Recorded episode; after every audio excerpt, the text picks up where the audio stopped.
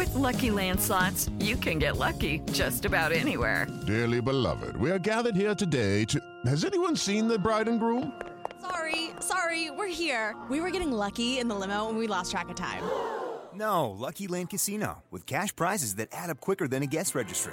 In that case, I pronounce you lucky. Play for free at LuckyLandSlots.com. Daily bonuses are waiting. No purchase necessary. Void were prohibited by law. 18 plus. Terms and conditions apply. See website for details. As a longtime foreign correspondent, I've worked in lots of places, but nowhere as important to the world as China. I'm Jane Perlez, former Beijing bureau chief for the New York Times. Join me on my new podcast, Face Off US versus China, where I'll take you behind the scenes in the tumultuous US China relationship. Find Face Off wherever you get your podcasts.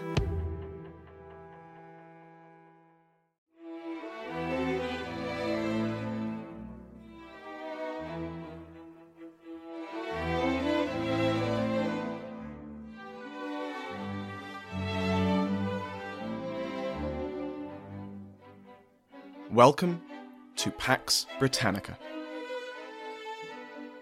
Season 2, Episode 26 The Battle of Edge Hill.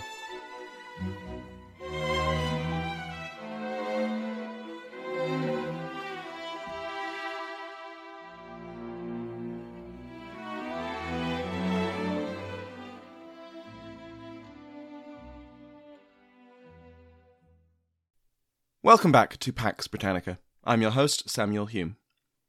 Last time, we examined the military situation which both the King and Parliament would have to deal with as they marched their armies against each other. We saw how the developments of the military revolution would, through the reading of military treatises and the experience of continental veterans, be applied to the armies of both sides. The formations the infantry and cavalry used, the manner in which they would fight, the arms and armour they were equipped with, all of this was influenced by a wider European world. But as we also saw, England was far less militarized than even the other two kingdoms, much less Sweden or France. And this had ramifications for what forces the Civil War would see, at least early on. When we left off the narrative, the Battle of Powick Bridge between two small forces of royalists and parliamentarians had ended in a resounding royalist victory. Prince Rupert of the Rhine, Charles I's nephew, was in command, and his cavalry charge was devastating and drove off the enemy. That is going to be a phrase we hear a lot. The nearby city of Worcester was evacuated of the royalist convoy which Rupert had come to escort, and they had been safely delivered to the king's camp at Shrewsbury. The king now had two options, two possible ways that this civil war could be quickly won. He could challenge Essex's main army and hopefully destroy it. That would leave London wide open and enable him to quickly seize his capital back. The other option was to avoid Essex, to skirt by his army and head straight to London. This would be a coup de grace, depriving the parliamentarians of the financial, political, and legitimacy benefits of the city. Even if the parliamentarian leadership escaped the city before it fell, they would struggle to continue the war. This was the path Charles chose to give Essex the slip and to reach London before his opponent. But Charles's army was not yet ready to march when Rupert arrived. It would only be in the second week of October 1642 that the king considered his army prepared. He spent the intervening weeks continuing to expand his army and his war chest with varying success. The Queen, Henrietta Maria, was still in the Netherlands, seeking aid for her husband, and this aid had arrived over the summer. Well, some of it arrived. More than one ship carrying supplies for the king ended up in parliamentary hands, either through the mutiny of their crews or just bad weather blowing them into parliamentary ports. More recruits to the Royalist army continued to make their way to Charles's banner, both levies and veteran mercenaries. News soon reached Charles that across the border a large number of Welsh levies were being raised for the king. In terms of veterans, the Earl of Forth once again returns to our story. Now you may be wondering, when was this Earl of Forth last in our story? Well, if you don't recognise the title, that's only fair. He was only granted it in March 1642 as a reward for his loyal service to the king in both the bishops' wars. Forth is none other than Patrick Ruthven. Ruthven was a veteran of Gustavus Adolphus's armies. He had twice been appointed governor of Edinburgh Castle in the run up to the bishops' wars. The first time, he wasn't actually allowed into the fortress, and he returned to Charles empty handed. Charles nevertheless rewarded his loyalty with a lordship, making him Lord Ruthven of Ettrick.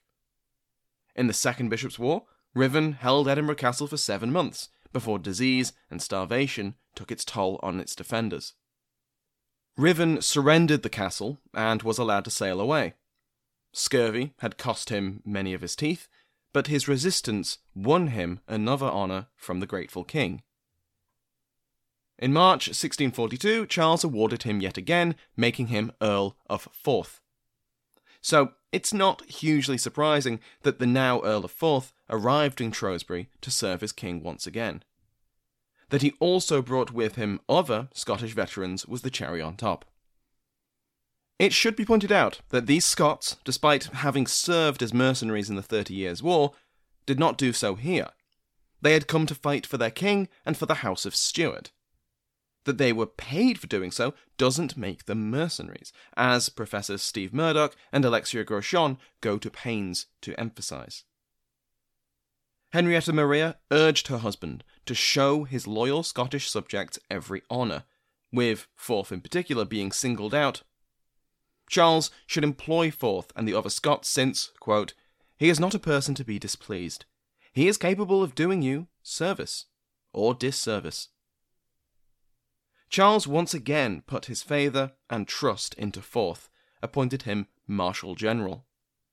He would answer to the Lord General Robert Bertie, Earl of Lindsey, but not for very long, as we'll soon see. As Charles prepared to march, Essex waited in Worcester for the king to make his move. Parliamentary garrisons were stationed in the nearby towns of Kidderminster and Bewdley, since Essex expected the king to march down the Severn Valley.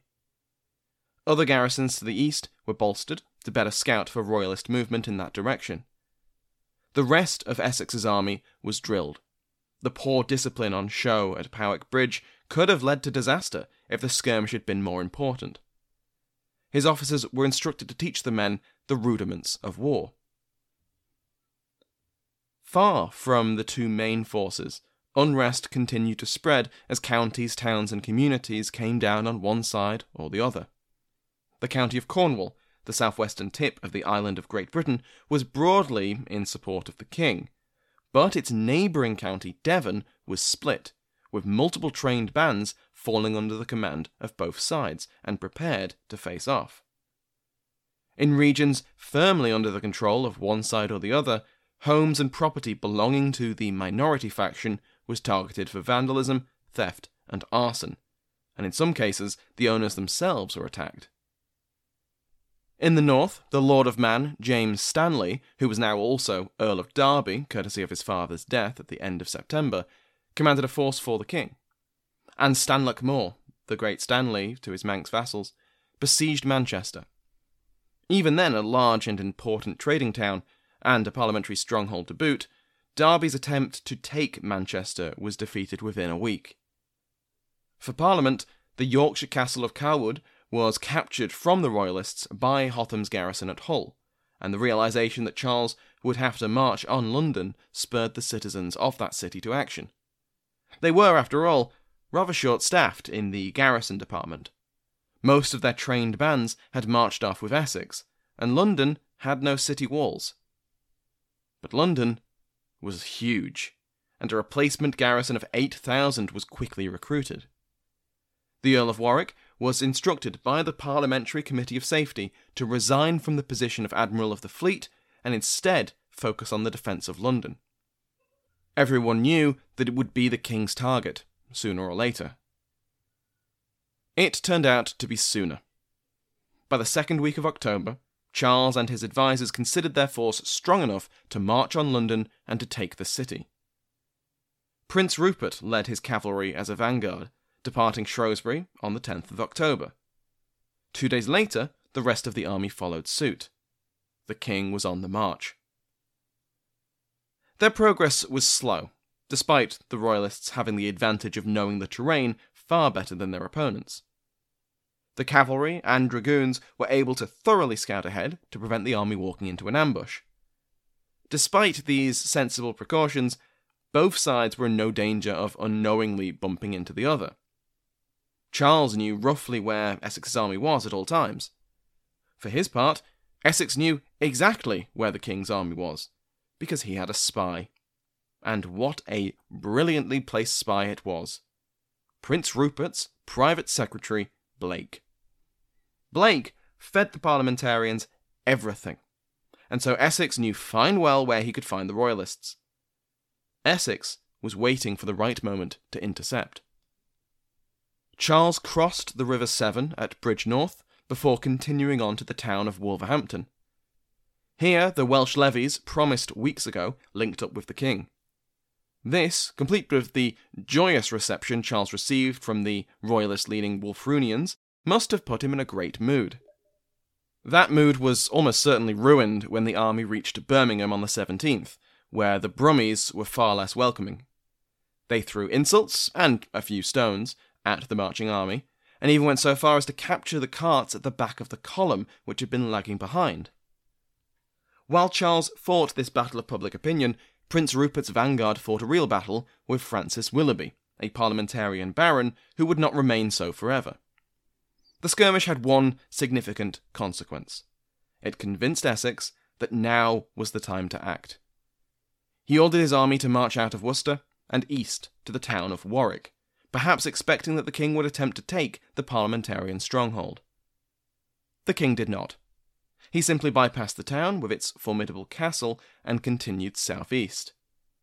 Banbury was his target, where a parliamentary garrison, one of those reinforced by Essex for just this possibility, stood between him and the road to London. Essex was en route to Warwick when the garrison commander sent him vital information. A royalist supply train had strayed too close to the city, and it had been quickly attacked and seized. Among the other treasures in the convoy was a copy of the Royalist orders, which spelled out exactly what they planned. This, combined with any intelligence received from spies like Blake, prompted Essex to change direction. They marched to the village of Kineton, where they would spend the night. The Royalist army was camped only a few miles away, scattered in multiple villages and fields, and in the dark of the night they saw the lights of Essex's army after scouts confirmed that this was indeed the main parliamentary army, orders were given to stay up all night and prepare for battle in the morning.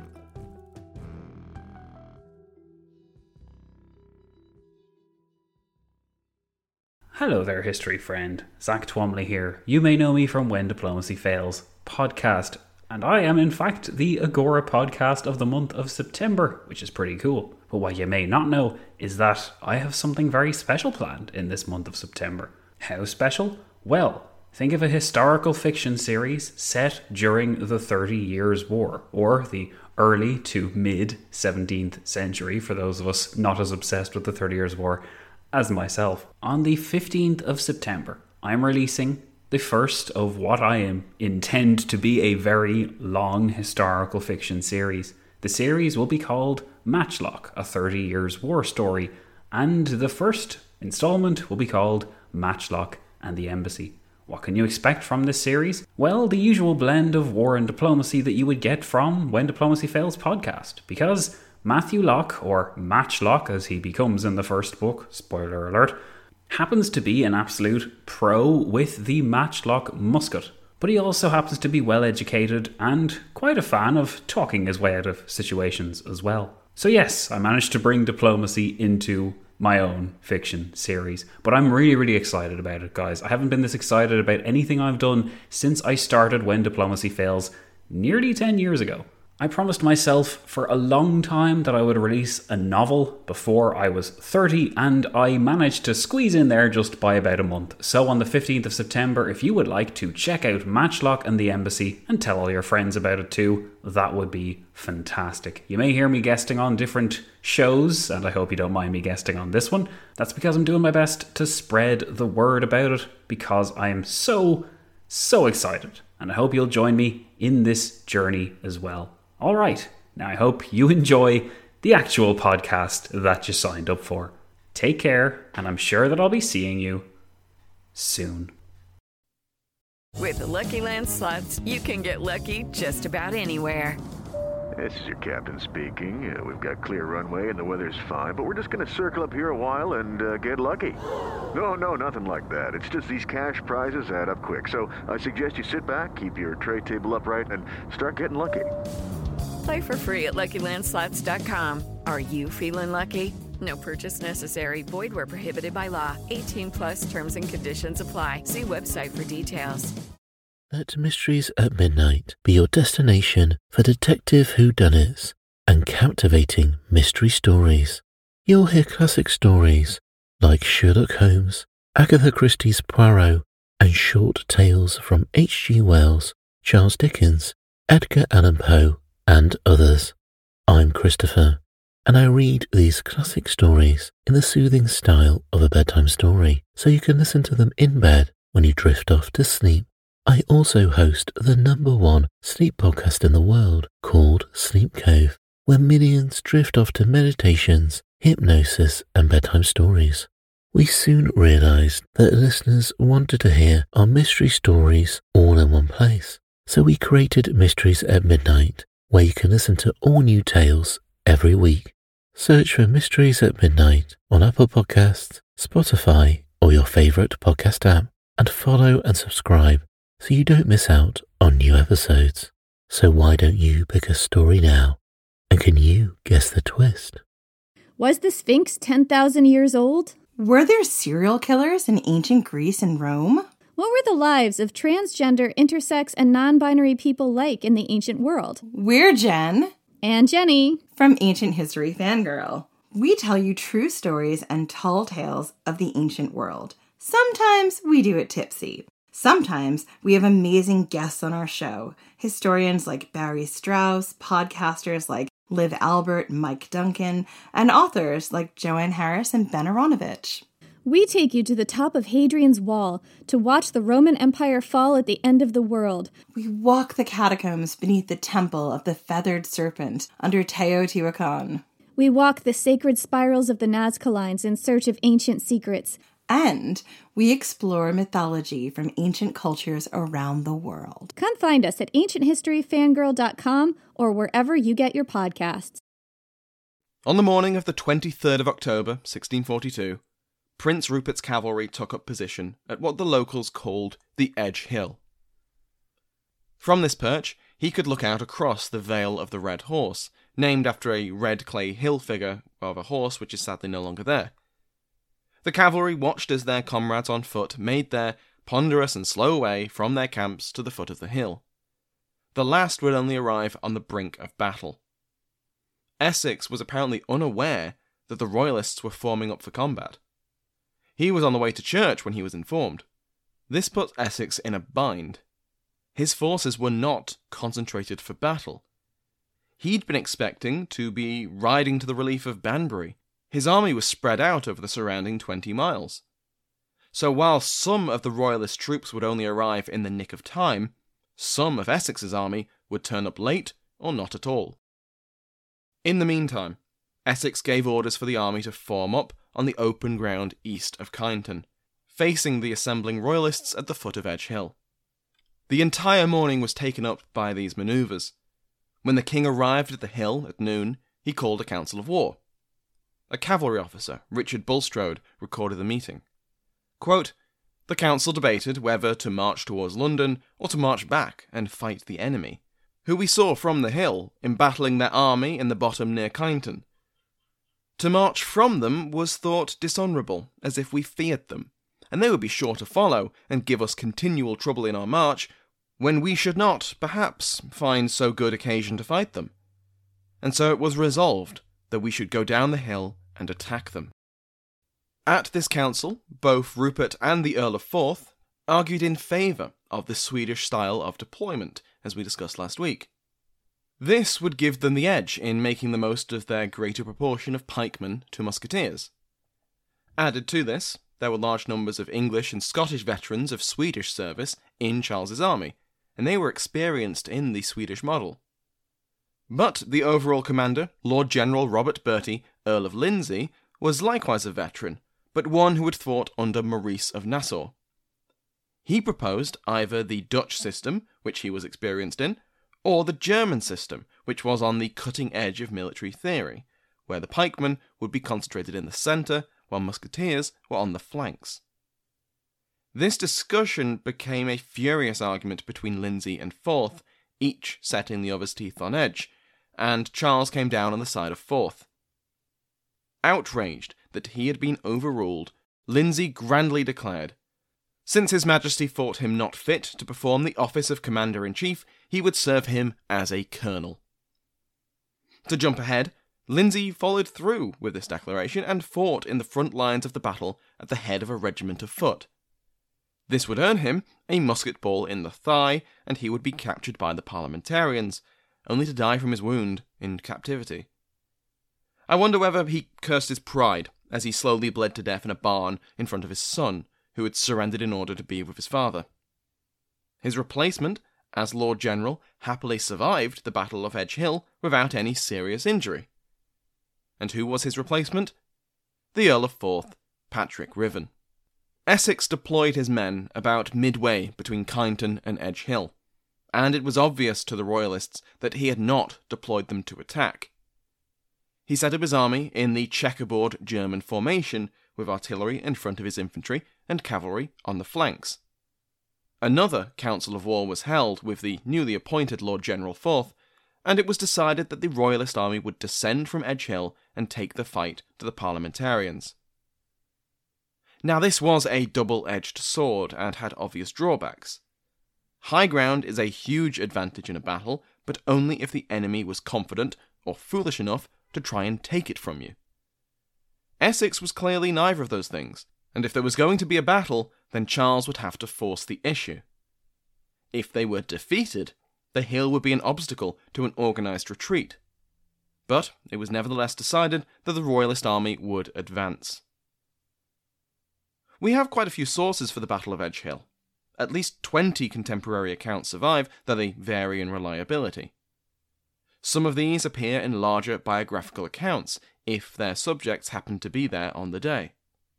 Since these were written much later than the battle itself, with all the accompanying issues of hazy memory, knowledge of what would come later, and just plain self aggrandizement, we have to take them with several pinches of salt. Other accounts appear very soon after the battle. Some are letters written during the night, others are more like after action reports.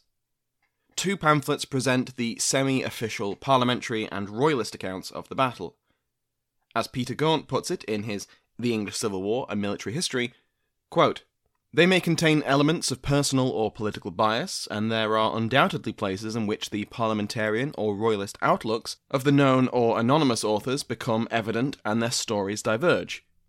Both sides tended to emphasize and to detail phases of the battle in which they had success, and to cover more briefly those aspects in which part of their army performed poorly.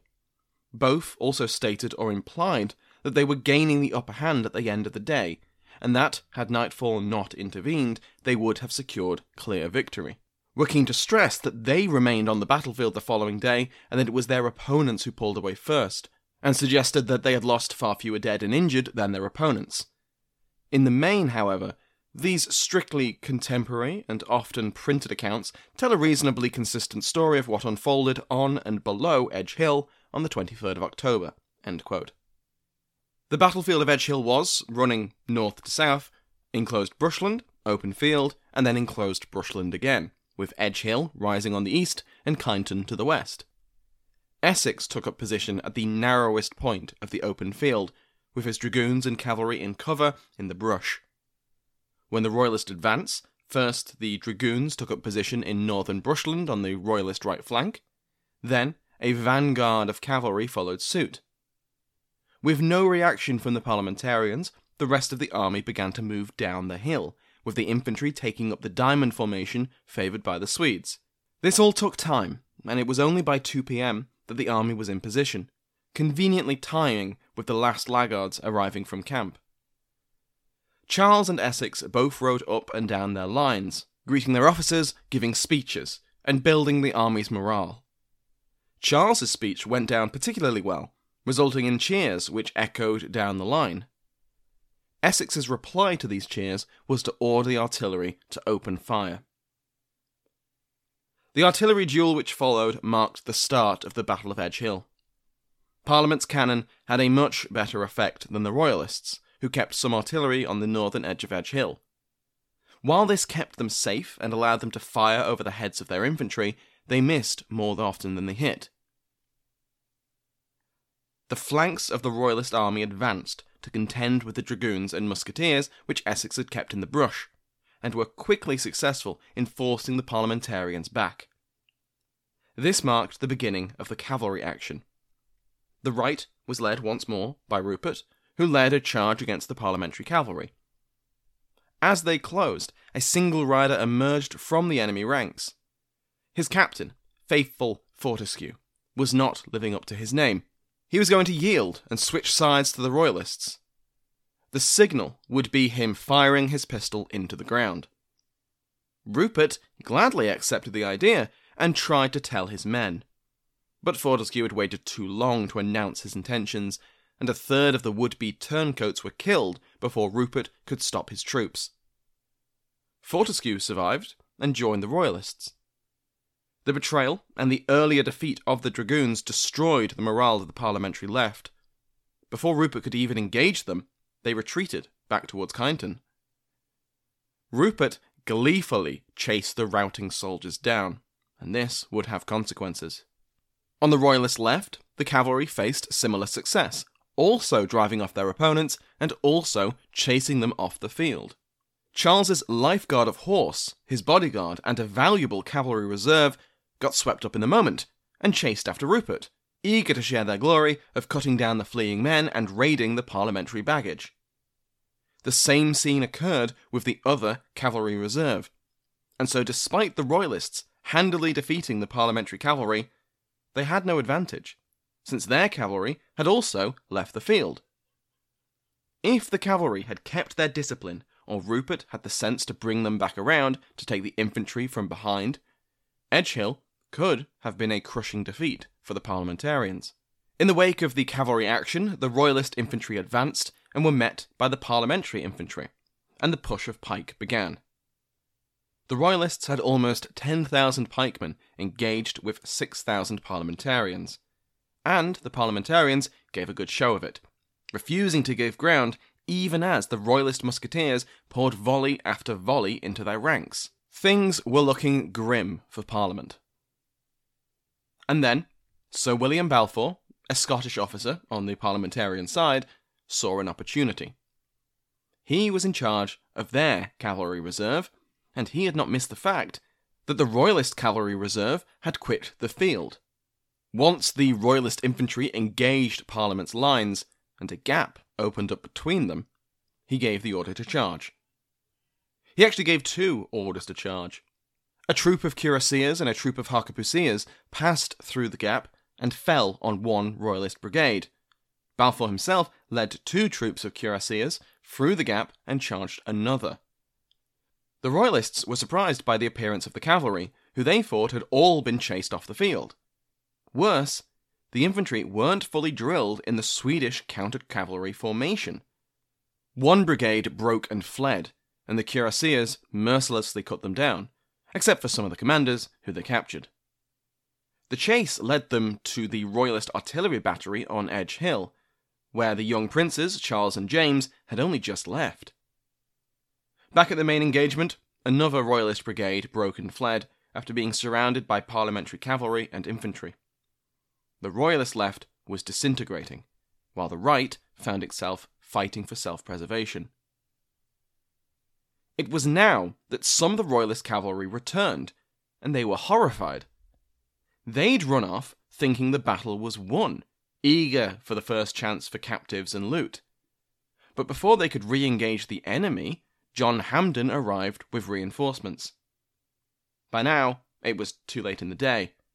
Not only was everyone exhausted, either from battle or from marching to the battle, but night was falling. Both sides disengaged and made camp for the night. The Royalists at the foot of Edge Hill, the Parliamentarians out on the Vale. A miserable night followed, with the grim sounds of wounded and dying men heard all through the wee hours. The next day, the two sides formed up once more, but neither side really wanted to fight. After a day standing in formation, Essex gave the order to withdraw as light began to fade. The Battle of Edge Hill was over. In many ways, it's possible to see it as a draw, an inconclusive stalemate where no one gained an overwhelming victory. The Royalist cavalry could have spearheaded that victory, but instead they left their infantry in the lurch, the parliamentarians, and especially the quick thinking of Balfour, had turned what appeared to be an inevitable defeat into a favourable stalemate. Their main objective was to prevent the king from marching on London, and they had done so. They could have remained in the field and tied up the royalist army for longer, or attempted to force the issue and bring them to battle once again. Instead, Essex ordered a withdrawal and left the route to London wide open. He had a plan, and that required Charles to continue his march on the capital. If the Battle of Edge Hill was a tactical stalemate, then Essex's withdrawal granted Charles a strategic victory. It remained to be seen whether Essex had also gifted the king victory in the entire war. Thank you to my House of Lords, which has been joined by Sandra, Duchess of Worcester, the Marquess of Southampton, Alan Goldstein, Megan Mitchell and Carrie Nation, who have both received baronies, if you'd like to join their ranks and receive ad-free versions of this and every other episode, go to patreon.com slash Pax Britannica. If you haven't already told a friend about the podcast, please consider doing so. It's the single best way to help a podcast grow. I also appreciate every review left on iTunes, Apple Podcasts, Podchaser, and all the rest. Thank you to Sounds Like an Earful for the interval music used in today's episode, and to my entire House of Lords for their support, and as always, to you for listening.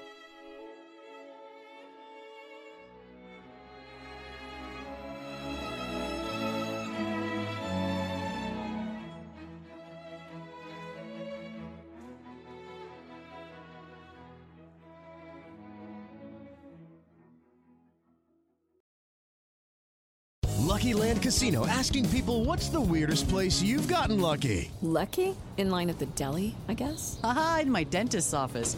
More than once, actually. Do I have to say? Yes, you do. In the car before my kids' PTA meeting. Really? Yes. Excuse me, what's the weirdest place you've gotten lucky? I never win and tell. Well, there you have it. You can get lucky anywhere playing at LuckyLandSlots.com. Play for free right now. Are you feeling lucky? No purchase necessary. Void where prohibited by law. 18 plus. Terms and conditions apply. See website for details.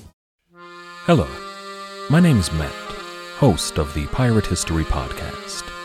Pirates rank among the most mythologized and romanticized of all historical figures.